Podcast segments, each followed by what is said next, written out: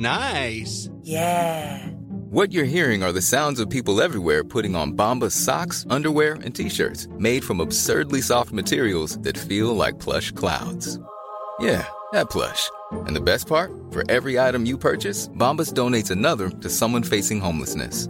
Bombas. Big comfort for everyone. Go to bombas.com slash ACAST and use code ACAST for 20% off your first purchase. That's bombas.com slash ACAST. Code ACAST. Hello, Kochie here. Before we get into this episode of The Call, I've got a favour to ask. The bigger the Ausbiz audience, the more we can invest in great content and keep providing quality investment ideas to you for free. If you could just take a minute of your time to leave a review of The Call in the Apple Podcast app, it'll help keep our tribe growing. And of course, don't forget to catch up with all the best interviews each day at ausbiz.com.au. Thanks for listening. Enjoy the call.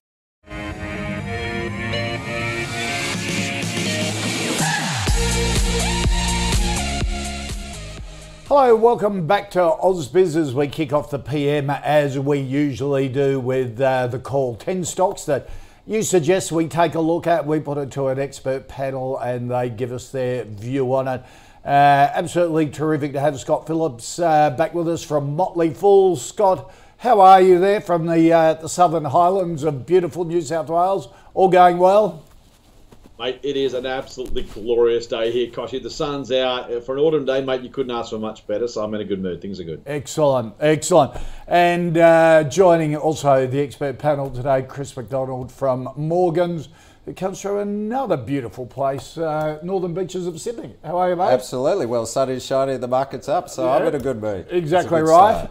And uh, Chris was just telling me he's in preparations for the National Surf Life Saving titles, mate. Oh dear. Good Cross fingers and toes. Yeah, Hope yeah. the hammies hold together. Uh, What are you in? Beach sprinting. Oh, beach Yes. sprinter. Yes. Wow. I know. Okay. Hopefully there'll be a tailwind.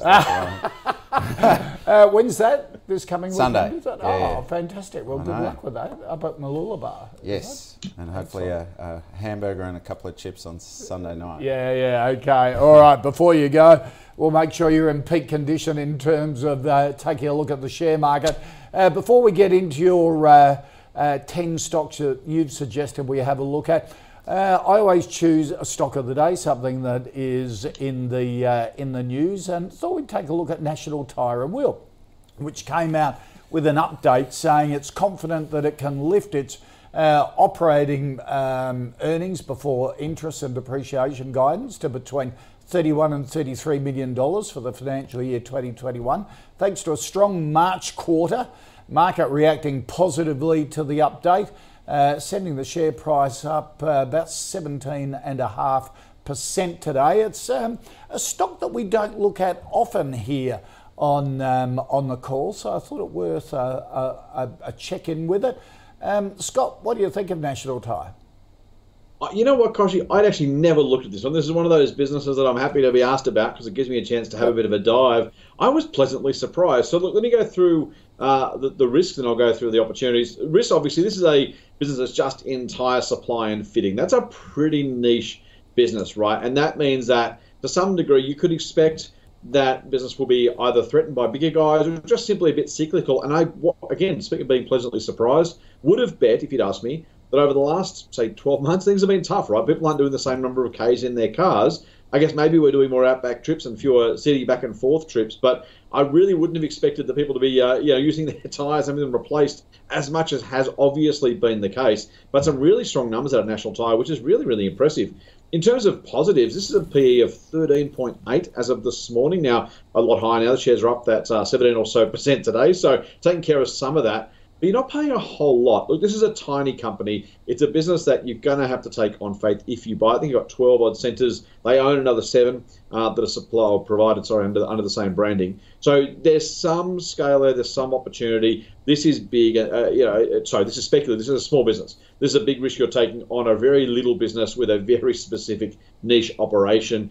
I wouldn't run away from it. I'm tempted to say I'd, I'd buy it if you were prepared to deal with a little bit of volatility, a little bit of risk. Um, certainly, as you can see, there a lot of the pricing's already come back in, uh, but it's still only less than 14 times earnings, which for a business that's growing at this sort of rate, um, and it has been growing really consistently over the last four or five years, It's not going to make investment grade necessarily, but uh, I actually think it's probably going to beat the market. So I'll, put it down for a cautious buy, Kochie.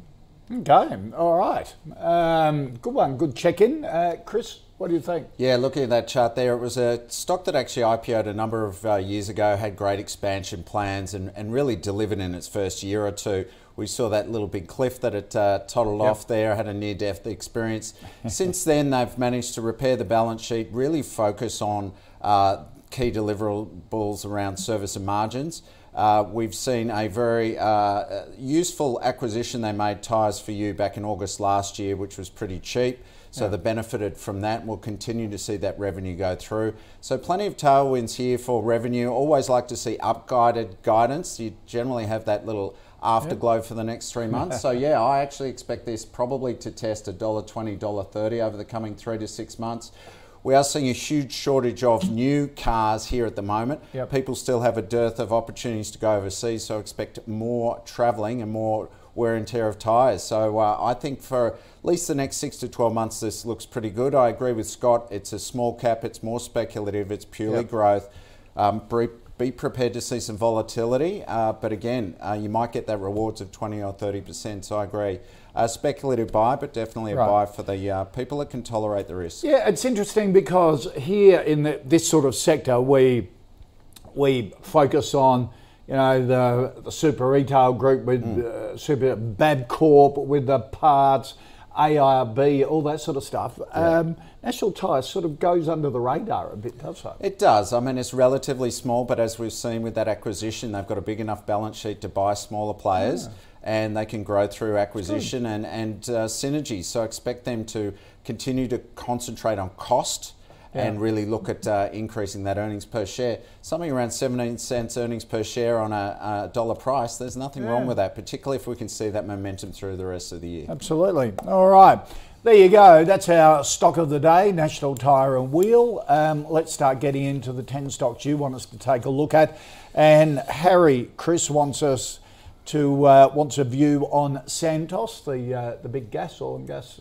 Uh, it is the big oil and gas. Another one that had a near death experience uh, quite a few uh, uh, years ago now, yeah, when gas prices collapsed at the same time. They'd raised a huge amount of debt for their LNG facility over in Gladstone.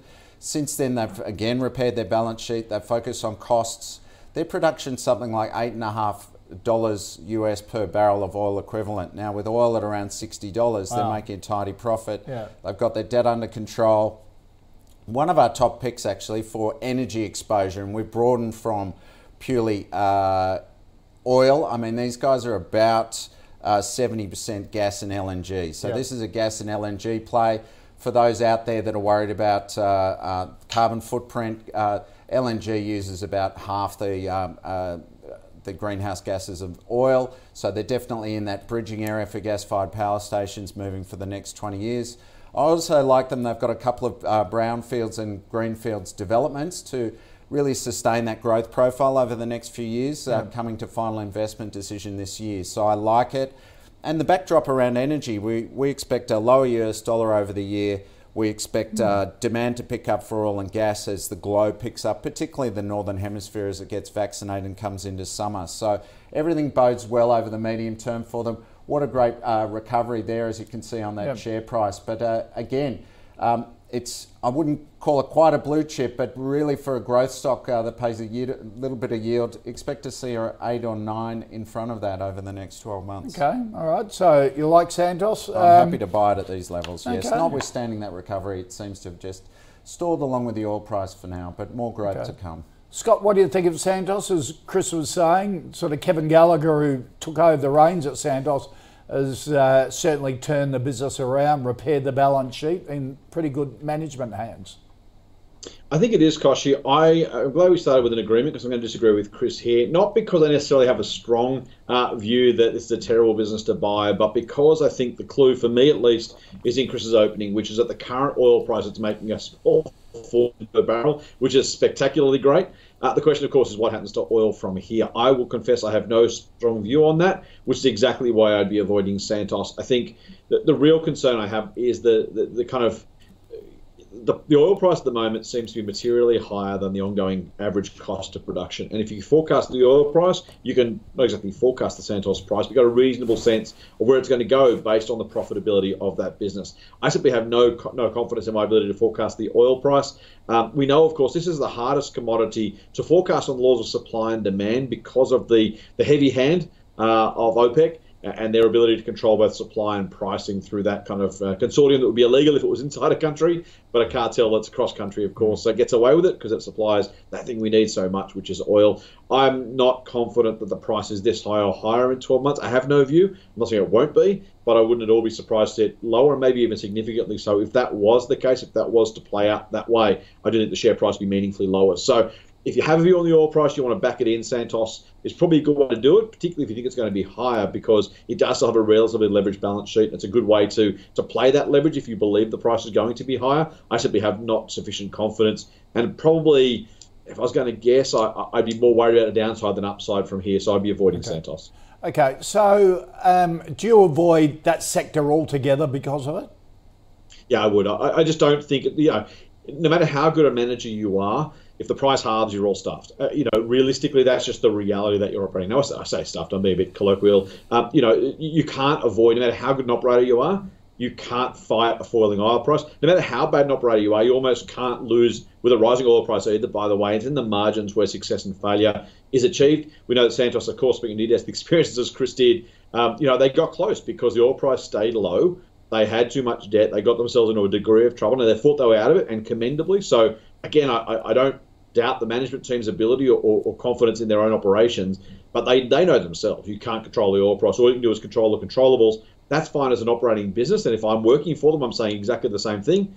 If I'm an investor, I'm saying there are millions of alternatives outside the sector. I simply yeah. wouldn't be invested. The time I would go in a bet for that one, Kochie, is when the oil price was particularly low. When it gets closer to that cost of production, your downside by definition is much more limited. Your upside potentially much greater. So mm-hmm. I'd be waiting for those opportunities. It don't happen all the time. Uh, so you can be opportunistic if you want to play that game, but I'd wait until the price came down and then buy the rebound rather than at this price trying to work out where it goes next. Okay, Chris?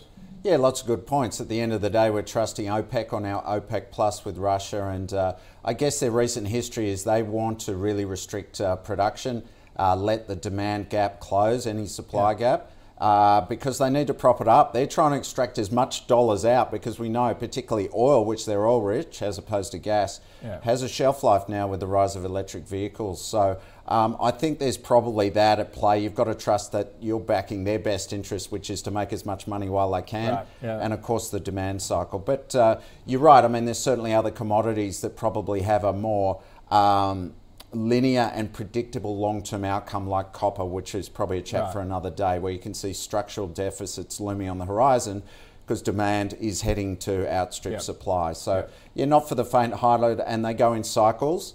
Uh, yep. But I do, I, I, do think there's probably a little bit more, or okay. at least stability at these levels. All right, there you go, Harry. Good discussion there on Santos. Uh, Scott Tony wants a view on Vulcan Energy. Um, it's been in the the news a little bit over the last couple of weeks has its direct lithium extraction pilot plant in Germany is now fully functional and it's uh, uh, to prove the feasibility of extracting lithium from geothermal brine. Here we go, another another company in the lithium business. What do you reckon of Vulcan? Everyone's in lithium business these days, Kochie. It reminds me of the old days when everyone was in oil and everyone was in China, everyone was dot com. Yeah. Oh, you know, you've been around enough to, to long enough to know, as has Chris, to know how these cycles go. Um, look, I remain concerned about lithium uh, in the same way that I've used the example last time, the analogy that if someone had told you in 1900 what was going to happen with oil consumption, you would have mortgaged the house and, and put it all in oil. And if you'd held it for the long, for, you know, for 50, 60, 70 years, you would have done roughly inflation, maybe a little bit more. Um, the, the reality is that the supply and demand dynamics tend to play out roughly in line, almost by definition. And so not only the price, but the margins available to most providers over the longest period of time tend to be pretty tough to come by. Now, that's a long term story. I am going to do, I have been doing a little bit more work on the short to medium term supply and demand. It's very, very possible that there is a short term uh, imbalance where demand simply outstrips the growth of supply. And if that does happen, you will see prices jump. If you're a short to medium term investor, that gives you some opportunity, potentially, if that remains true, Of course, you also then have to work out whether the share price has already jumped in advance of that because you've seen that chart just then. Uh, Vulcan doing so incredibly well share price wise. The question is, what's mm. left, right? What, what is already being assumed by shareholders? How much is left in terms of whatever price gain there may well be or volume gain there may well be? I just don't think you want to be lithium for the long term or any commodity for the long term for exactly that reason. We just finished talking about oil with Santos, but the long term story for oil has been really, really depressing over decades. Um, to imagine lithium might somehow be different, the only reason, the only rationale you come up with would be if you believe that the demand growth will outstrip supply growth in the foreseeable future, maybe three to five years possibly, before enough lithium supply is made available. If that is true, you will get some short term profits. You've got to work out when to sell, of course. Uh, too hard for me. I don't think anyone can forecast that imbalance. As I said, even if you could, right. the question really is Vulcan after that run. Is there really that much left that's not accounted for in the share price? I doubt it very much. Sentiment is really, really strong on these guys. Um, that's a tough place to go and start playing. Yep. Okay, Chris? Yeah, I tend to agree on this one. I mean, if Tony holds it, you could probably keep holding it for a little longer. I think you're looking at that price chart. It's uh, it's healing a little bit. Uh, it got to ridiculous levels. The management was smart enough to uh, bank 120 million back in February that you can see there. So they've got plenty of time now. Um, the reason why it gets such a premium, they're playing this very strong, clean energy, clean lithium, carbon neutral lithium play, and and, and they've got a big facility up in uh, Norway as well, and obviously up there. Uh, that plays very, very strongly. Uh, Europe, uh, a lot more advanced when it comes to renewables and clean right. energy. So it gets a premium. They've got a, a, big strategic agreement with DuPont. So they're making all the right noise, but they won't be in production for a number of years. So you're really at the whim of uh, news flow and crossing fingers that the uh, price is going to be there when they finally start producing. So, you know, it's probably worth holding, but uh, again, after that rise, it'll be a bit tricky buying. I think there's better, okay. better opportunities out there that haven't really um, embedded too much blue sky into the price. There's a lot of blue sky there because they yeah. make nothing every day, and yet they're worth 600 million bucks. Yeah, so yeah. That's uh, 600 million dollars of blue sky. So if you were, if you had a client in at 15 cents, yeah, would you be saying, look, take some profits and sort of bank it and Oh, definitely. I mean, they've had a wonderful, wonderful ride. Of course, the ride didn't really go anywhere until last year when yeah, really right. they started to advance their projects at the same time that there was a recovery in sentiment, recovery in the lithium story. So they've really benefited there. What this company's done by banking 120 million is given themselves a number of years runway. So it's actually less risky and than it was in January. The, and they did it at the right exactly, time. Exactly, exactly. So, so somewhere around this price at the moment, there's probably a little bit of upside there. But again, it's it's for people that need to moderate yep. risk. If that's a big part of your portfolio, I'd be selling at least half. Yep. Okay. All right. Uh, Rachel wants a view on uh, Costa Group, Chris, uh, Australia's largest producer, packer, and supplier of fresh fruit and vegetables to major retailers. We're looking tomatoes, berries, citrus, avocados, mushrooms. The Costa is after Frank Costa, who is the founder, uh, former president of the Geelong Football AFL Club, uh, the king of Geelong, Frank Costa, and uh, floated the family business uh, a couple of years ago, didn't they? And did very, very well. Yeah. This was a market darling up really to a couple well. of years ago when it cratered. I think it got down to about $2.40 last year, was looking a little bit soggy a few uh, uh, rotten bits of fruit in there. But since then, it's really staged a lovely uh, recovery, as we can see there.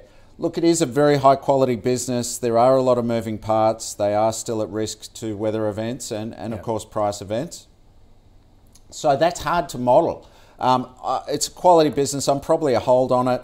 37% of their product goes overseas, so that's obviously mm. a, a risk and an opportunity as well because uh, people yep. are, are, willing to pay a premium for uh, for fresh uh, food and and, and, products. and Australian fresh agricultural 100%. product is is like the um, Louis Vuitton of of food, isn't it? We're we're is. a luxury brand. Anything grown here. Absolutely, and I guess it's vulnerable to disease. It's vulnerable to overseas markets. It's vulnerable to other price corrections. And for those reasons, there's just so many variables for yep. me to go, just because it's a very well managed business, yep. happy to buy. But looking at that again, it's healing nicely. Their numbers are going up. It'll be a profitable year for them. They've had a good season. They're getting good prices. So it will probably go higher from here, maybe to $5.50, but I'm more of a holder than a buyer. Okay. Uh, Scott, what do you reckon of Costa Group? Yeah, because we've had it as a buy right through that period. It was a, it was a long winter, let me tell you. It was the tough, tough for all the reasons that Chris has mentioned. It, you know, it really is.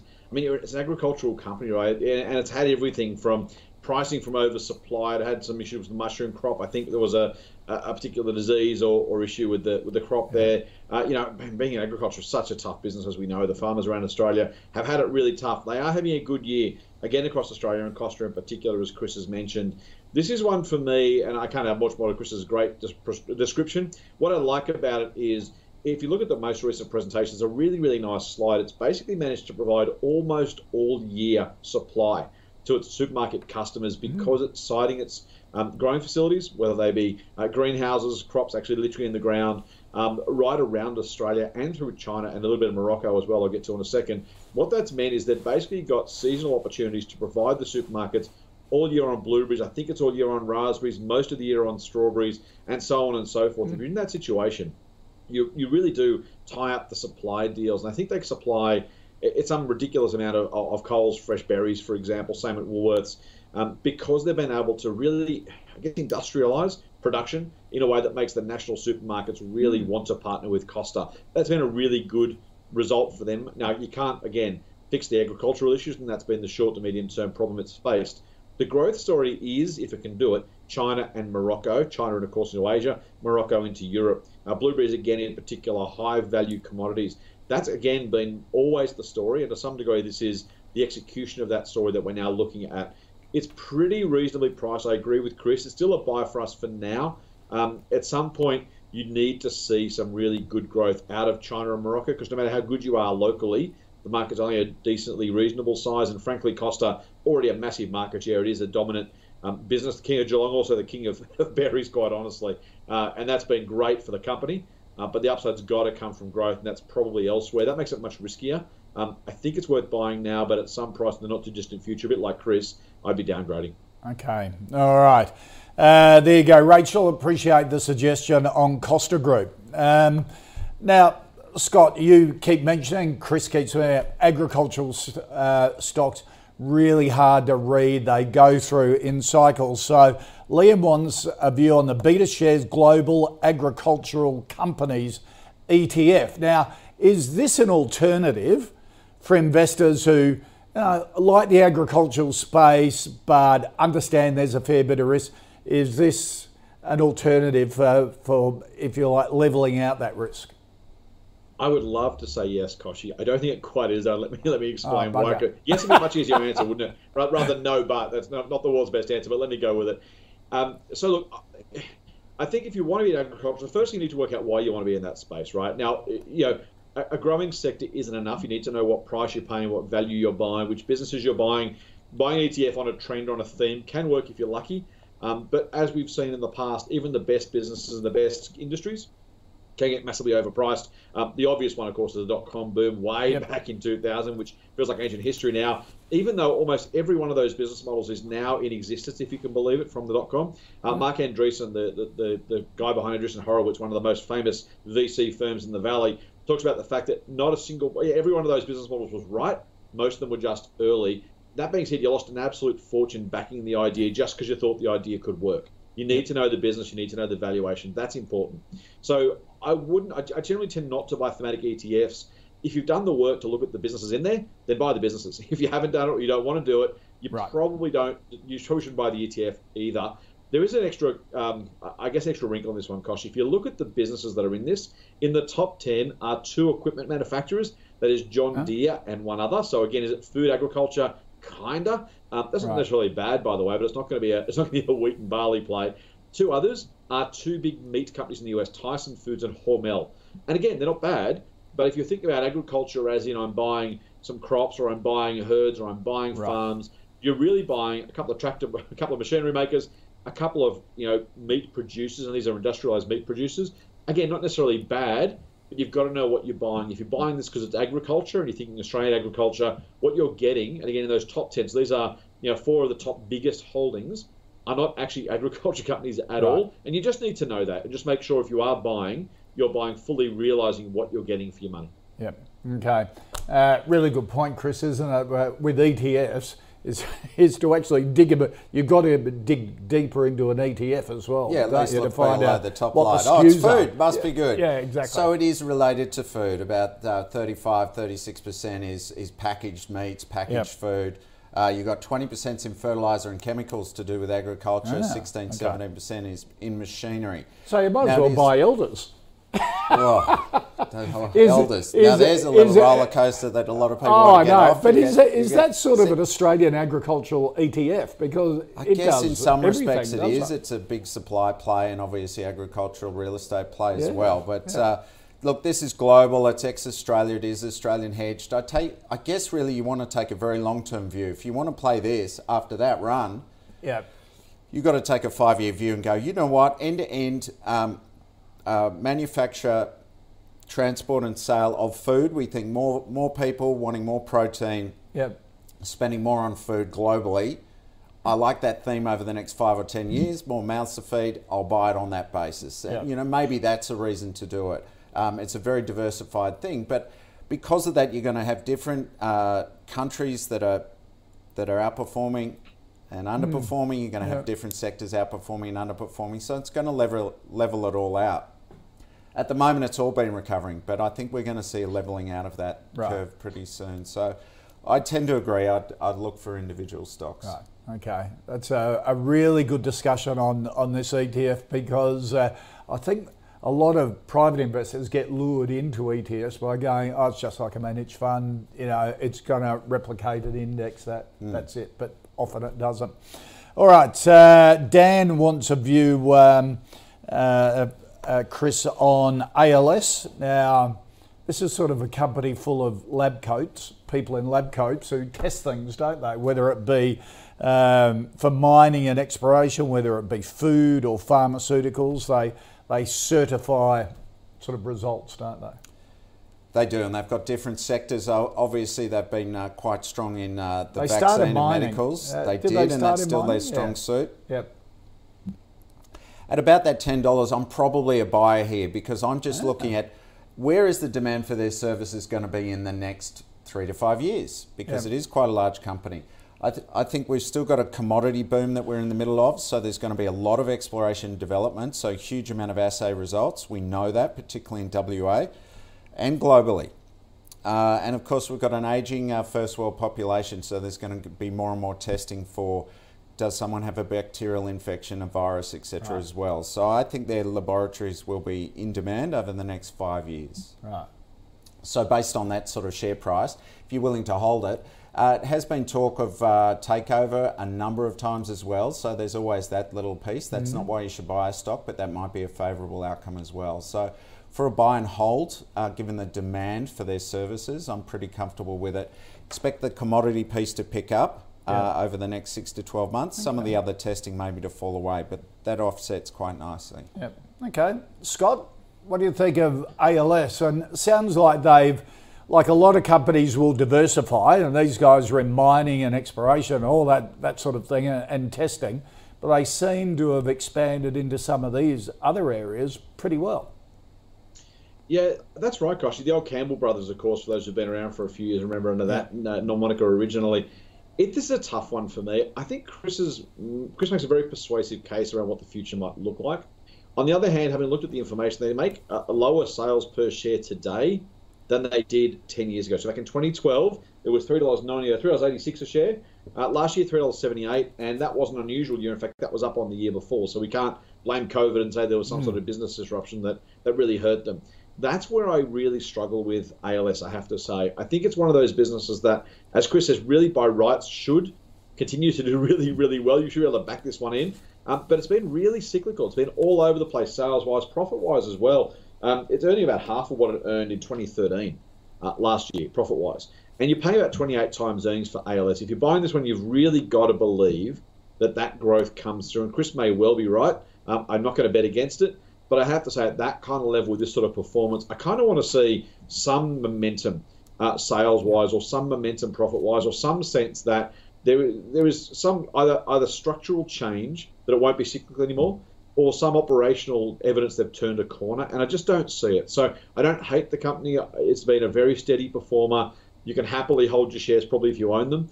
Uh, but at 28 times earnings, I just can't bring myself to jump in just yet. Now maybe I'm maybe I'm wrong, or maybe Chris is right. I'd happily look at a bit more evidence to see if there is some change actually coming through. And those those rationales, by the way, are completely valid in terms of should there be more testing? I guess yeah. Uh, should ALS have a, have a bite? Yep, they should.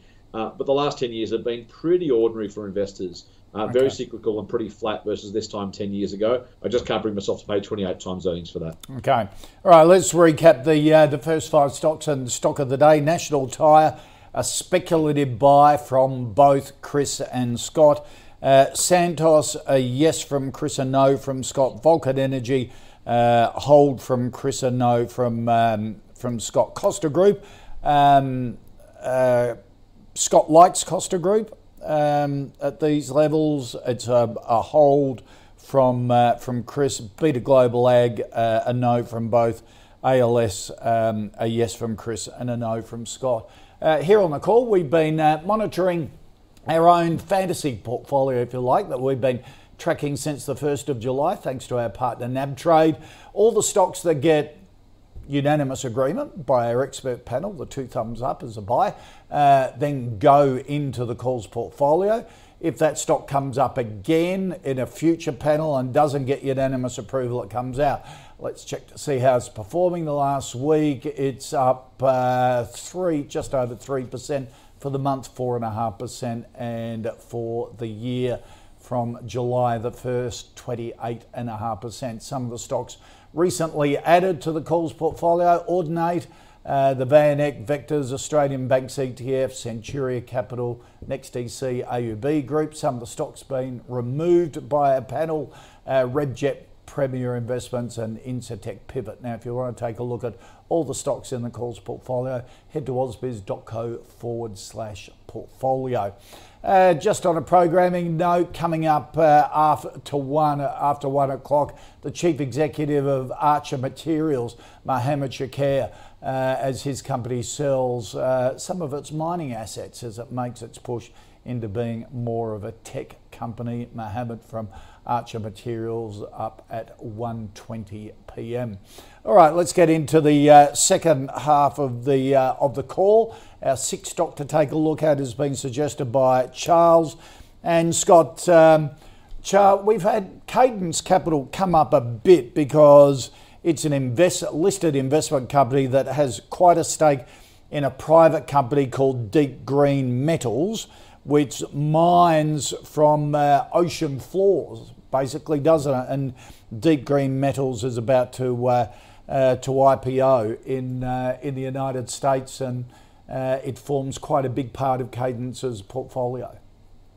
You're right, Kochie, and that was what makes it one really, really difficult because at a, at a, you know, as a simple investment, if you're looking at this company, you're probably going to give it a miss. Profit has been hard to come by. Occasionally, it gets a little bit of money and lose a little bit for a couple of years and makes a dollar more than loses a couple of bucks. It's been, you know, a really tough one to see long-term uh, profitability from long-term track record from. It's trading about 1.1 times book value. So again, you look at that and say gee, that doesn't look doesn't look cheap. And its net tangible assets fell about 30% between 2018 and 2020. So you look at all that saying, where is the opportunity? And this is kind of where it comes down to a bit of speculation on the value of, of that business. I'm not going to jump into that one. I've got to say, maybe it gets IPO, maybe the price is decent.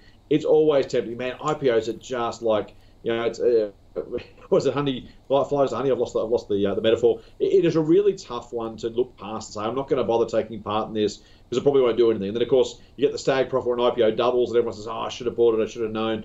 And that's why it's a really, really tough one to try and value. There is nothing fundamental about the book value of this business, including, by the way, the, the carrying value of all of its assets, including Deep Green, that really should give you a sense that there's more to go. But if investors look at this as a bit of a way to play a speculative IPO pop, um, that, yeah, that's why it's so attractive. Seems so attractive, right? You don't want to miss out mm. on what might be the next big thing and, and insert your your preferred option here. Um, I can't go there. I don't think it's necessarily the game you want to play. It would be pure speculation that doesn't make you know doesn't justify a recommendation. Maybe it pops, maybe it doesn't, maybe it doubles, maybe it halves. It's literally impossible to know. And if you're playing that game, you might as well toss some coins. That's not investing for me, so I'd be avoiding cadence. Okay. uh, Chris, uh, sort of cadence um, has been telling the markets that Deep Green makes up 2.8% of the company's portfolio of investments. Mm. If Deep Green list in uh, New York at a level they think it will, um, that will go from 2.8% value of its portfolio up to 20%. Is the which is what, exciting. What but how much, I, I, guess the question is how much is embedded in the price already? Right, how yeah. many gamblers are there? Because that's what we're talking yeah. about. You know, we put it all on black and we'll cross yeah. our fingers, right? Yeah. Uh, and and you've got to look at the long term history. So when you look at this business. 15 year track record, 12.8% return sounds fantastic, but then in the last five years it's only been about 3%, so it's underperformed yep. substantially the market. Look, I prefer straight investments. Again, wait till they're listed, wait until they're proving themselves. There's one called EM2, which is uh, Eagle Mountain. It's in copper. They're right in the middle of a, a drill program in Arizona, hitting fantastic grade copper. Like copper, like the grade, they have money and they're performing. That's a much easier investment case to get right. involved in a business where you like one of their investments and hoping that one investment will do really well to justify the mm. performance without factoring the others. There's yeah. too many ifs, buts, and maybes there. So okay. stick with investments where you've got as much control over the outcome as possible, in my mind. Yeah, and a bit more transparent, I suppose. Absolutely. portfolio. Absolutely. Yeah. I hope it does well, by the way, for all those investors. Yeah. We're not trying to talk it down. It's just can we build an investment case with the information we have, and sure. there's too many ifs there. It's a really good point. All right, Charles, thank you for uh, bringing up uh, Cadence. Um, now, Chris, um, Chris uh, our viewer wants a view on uh, MedAdvisor. Now, this is uh, uh, MedAdvisor delivers um, health programs to patients, don't they, mm-hmm. and sort of uh, educate them more in the uh, medical side, the pharmaceuticals they're receiving, uh, medication and the like. They just announced recently their health program deal with Adheris, is it, the US pharmaceutical company? that keeps rolling over. Um, yeah, look, it's an interesting one. I had a look at it. It's probably a hold for me. Uh, it's interesting that the share price has underperformed so much, as the viewer uh, highlighted. They have announced a couple of meaningful contracts quite recently, and you can see that stabilisation in the share price. Yeah. We've just been used to seeing um, uh, charts going exactly the opposite direction, yeah. right? So it is yeah. a little bit concerning when risk is on in the market. It's probably turning the corner. They've announced a $3.7 million US uh, contract extension and a $4.7 million US contract extension. So, for a relatively small company, that's meaningful and probably uh, underpins the confidence, uh, at least in the US, of their education program. Yep. That it's getting some traction. They're using some AI to, to identify the, the, the right bits of information that need to go to the health providers and the patients about the drugs that they're using. Uh, so it's got a chance, but it's a small little business. Uh, and I guess the, the share price is telling the story at the moment. Yeah. Uh, the market's still waiting for some other trigger to really light this one up. So I'm probably on the fence as a whole for this investor, okay. but good to see some stabilisation contract wins. Yeah. Um, and Scott, you often talk about it's the story these companies can give to the market to ignite the share market. As Chris was saying, They've made a couple of announcements in the last couple of weeks, and the share price is still just flat. Gosh, I think the, the, the, story really, you're right, it's all about the story, but it's also about the direction of the story, momentum behind the story. Maybe this gets something going, but as you've seen, as Chris already alluded to, that share price chart's been pretty disappointing for the last 12 months, as I think, frankly, the true believers went elsewhere. There, there's so much more if you want to get onto something small and exciting. The, the, the market's moved on, the caravan's moved on. Um, And so it's hard to get people back to the story, right? If you are going to buy a story, that momentum builds over time and then drifts away. That's exactly what you're seeing right there. Um, and that, that's a perfect example. Look, yeah, it is good to see they're signing some contracts. That does give you some sense, I guess, frankly, in the event, it's probably more likely the market saying, thank goodness we don't have to sell the shares even lower because there is no business coming in the door. A couple of contracts gives the market or those remaining shareholders right. some hope that maybe uh, there is something to this. Maybe there's something behind this. Maybe there's some growth to come. I think that's probably reasonable. Uh, the problem is, as, as Chris already mentioned, it's small. It's reasonably speculative. We love the concept. I mean, you know, who doesn't want a more informed patients, an easier, better way to do it? It makes perfect sense from that perspective. Can you turn it into a viable long-term business? That's the open question. Uh, I'm going to jump on Chris's bandwagon. I'm going to say this is a solid hold for me. I wouldn't be selling. I think the share price decline gives you some reason to believe that there may be some upside left, and those contracts give you some sense that the market is coming back to, you know, uh, some sense that you know there is some potential behind the idea. It would be the first medical kind of uh, idea to go to the wall trying to solve a problem. I hope it does. For like all these companies, we all hope they're successful because it means there's better health outcomes but not enough yet to say this one's a buy. One to hold if you own it, one to watch if you don't. If that momentum at a business level turns from contract wins to revenue, revenue to profit, that's what you want to see. Announcements themselves shouldn't be enough. If they are, that's pure momentum and pure market sentiment. That shouldn't be enough either to get you investing. Okay, all right. Let's go from uh, one end of the uh, the digital spectrum to the other in terms of listed companies. Uh, Scott Adam wants a view on carsales, a massive online automotive, motorcycle, and marine classified ad business. Uh, not only here but through Asia Pacific. They've got interests in Brazil, South Korea now, Malaysia, Indonesia, Thailand, and Mexico. They basically took one of the rivers of gold, didn't they, from uh, from newspapers and put it online and uh, uh, made a fortune out of it. Man, it's incredible. I mean, these were the businesses that defined the internet's promise, yep. probably along with Amazon um, you know, the, the, ability for the internet to take business away from local and REA. regional and yeah, right, exactly. Yeah, and from, from offline to online. Um, the, these were these were the success stories, and you're right, REA is the same. Seek, of course, the employment. Yep. Um, they were the rivers of gold. They were the things that were being paid for in very, very large values. Um, I can remember, you know, you buy a Sydney Morning Herald or a copy of The Age, and it was like carrying a phone book home. It was so full of classified ads, job ads, car ads, house. It was literally, you know, it was an inch thick um, some Saturdays. They came in two sections, believe it or not, in, in the big uh, old school broadsheet. And this was the the newspaper story. That's all gone, literally all gone. And you can see it in the size of the papers. You can see it in the size of the newspapers' P&Ls too, unfortunately for them. And uh, I'm a bit sad about that as, a, as someone who loves a newspaper and, and loves media diversity. We all like that sort of stuff. But the business itself, what's left or what's gone elsewhere, is car sales in part. And it has done a spectacular job of just squeezing more and more and more money out of car sellers. But more importantly for car sales, this is where this one's a little bit different to the others. It makes an outsized proportion of its revenues actually from display ads. So and, and for click through ads, of course. But in the, you know the idea of classifieds was in theory that you, you simply get the employer or the home seller to pay, and that's where you make your money. That happens, of course, when you're selling cars. But car sales is, is far more reliant on advertising, as in display advertising, literally the you know the click advertising outside the classified ads than the other two.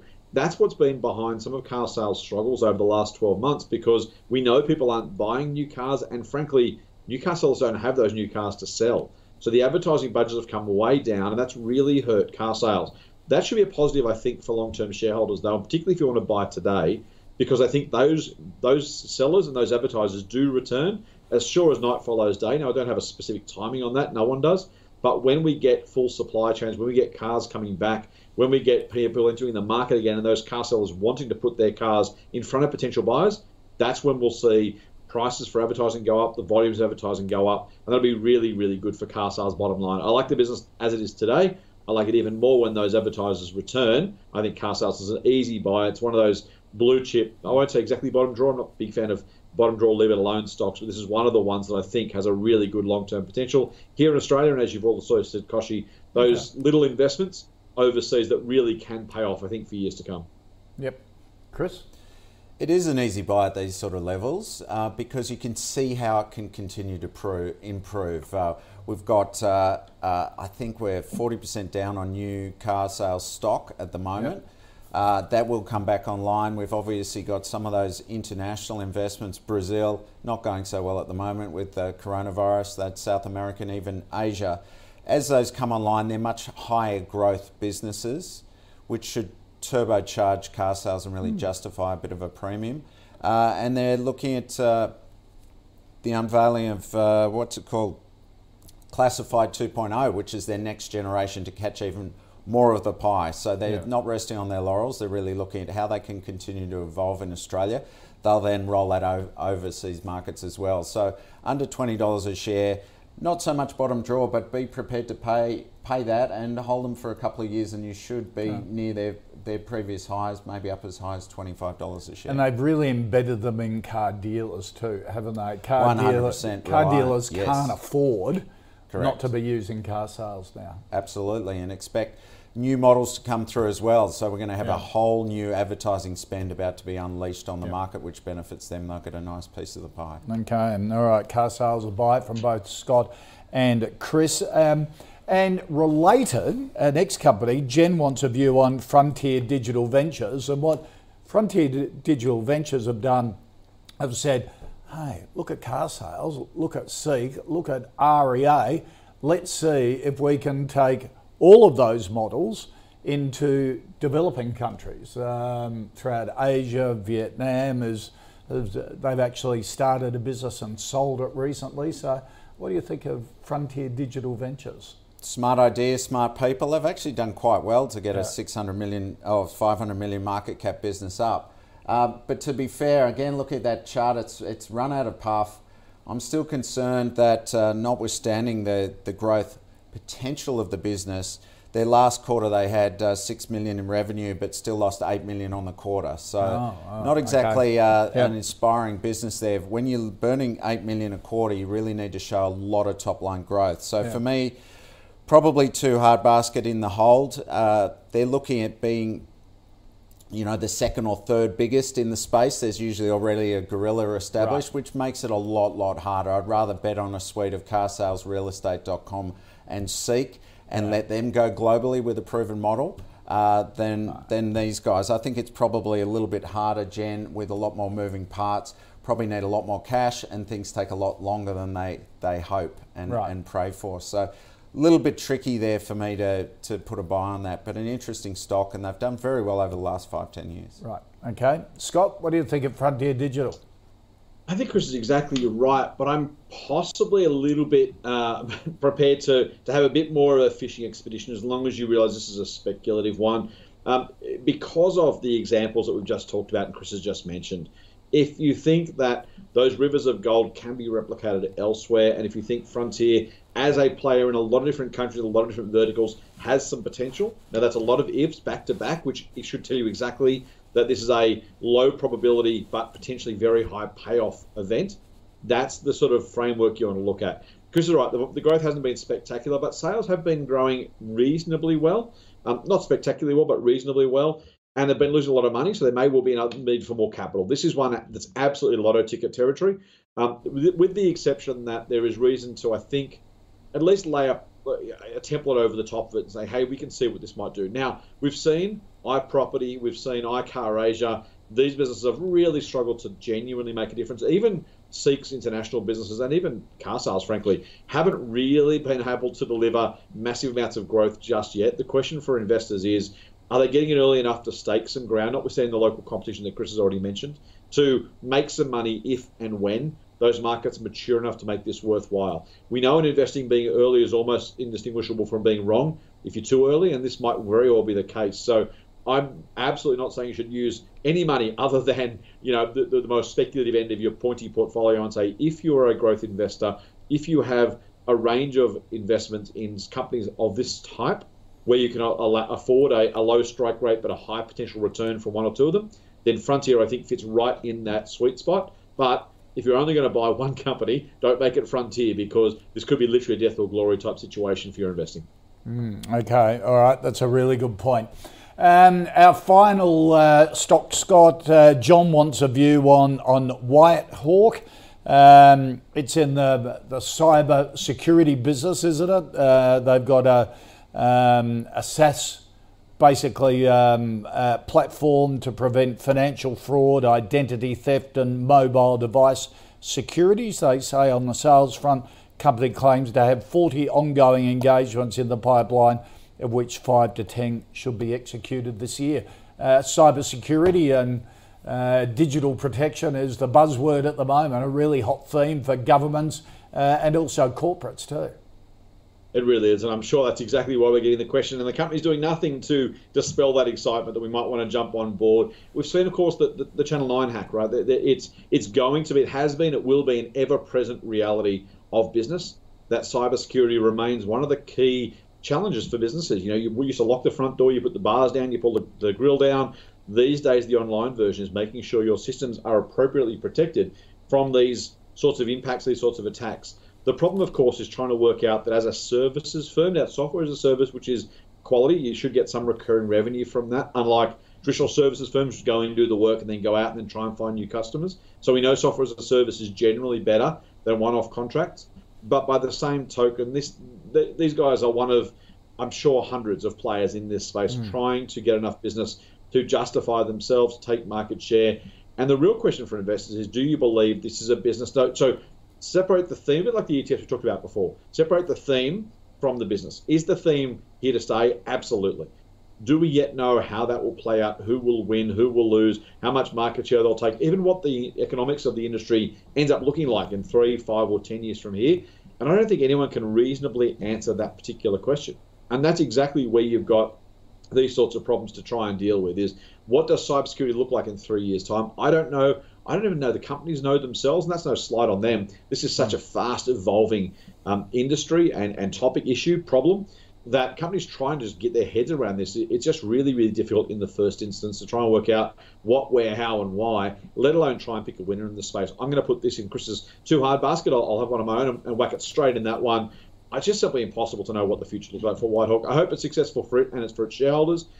I just don't know how you can extrapolate anything into the future and say this should be worth X in one, three, five years based on any reliable extrapolation or estimation of future sales or, or business, just because of that inherent uncertainty and so many moving parts in this industry.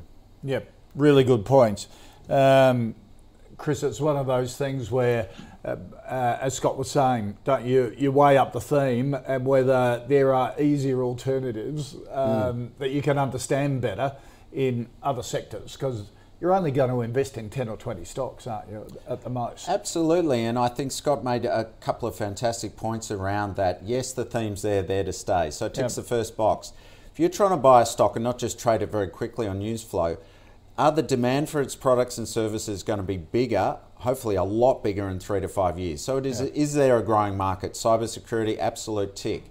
The problem with that is then you generally attract some of the biggest players around, right? They can outspend you, can outbid you, can execute not just one solution, but 50 solutions end to end for your security. So I think that's where you are buying a lotto ticket, I think. Yeah. Unfortunately, with Whitehawk, they need to be in bed with one of the biggest global players, I think, to give them a leg up.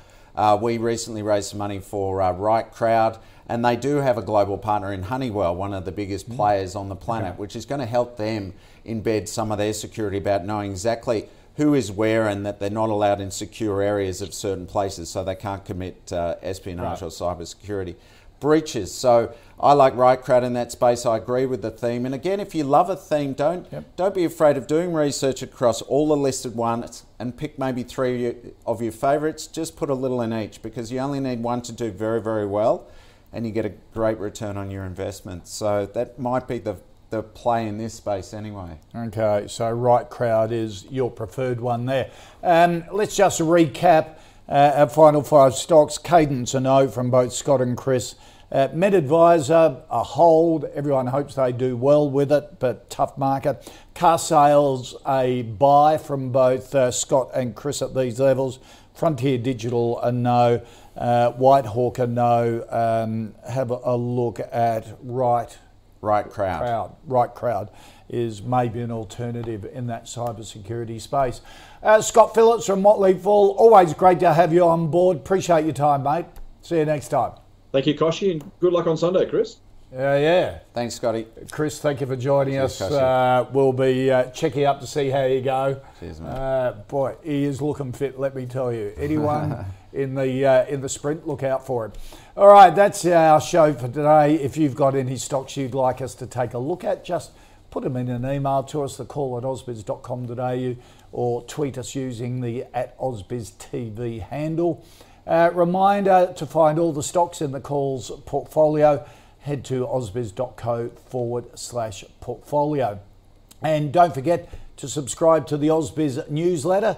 Uh, in it every afternoon, Scutty's View, um, a link to the COB podcast, and also a list of the popular videos and interviews that we've had during the day. This is your one stop shop to catch up with everything that's happened during the day on the business and markets front here at Ausbiz. Uh, to subscribe, just go to ausbiz.co forward slash COB. Uh, Startup Daily Show coming up after two o'clock, the show that looks at all of the unlisted private companies seeking capital. Uh, from that startup, scale up, venture capital area. Uh, today they're joined by Dean Cropp from the bottom of Sydney Harbour as he competes a 24 hour mission to clean up plastic from the ocean. That's coming up on the Startup Daily Show. And yes, Dean, uh, the Cropp there is the famous underwater photography family. Um, so a lot happening on Ausbiz between now and the end of the day, live here uh, as we stream right throughout the country. Um, we'll be back after the break with all of that and a whole lot more.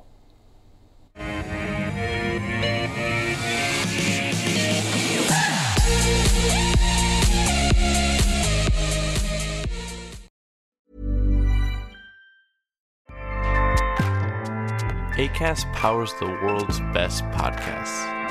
Here's a show that we recommend. The Real Housewives is a guilty pleasure for most, but if you're looking to not feel guilty about that pleasure, tune in to Everything Iconic with me, Danny Pellegrino, where I break down all the messy moments and behind the scenes antics of Bravo's popular franchise. And on Everything Iconic, I also interview celebrity guests like Kelly Ripa, Keke Palmer, Drew Barrymore, Cameron Diaz, and more about their guilty pleasures, their past work, and so much more. So if you're pop culture obsessed and find yourself watching way too much reality TV like me, tune in to Everything Iconic with Danny Pellegrino wherever you listen to podcasts. ACAST helps creators launch, grow, and monetize their podcasts everywhere. ACAST.com.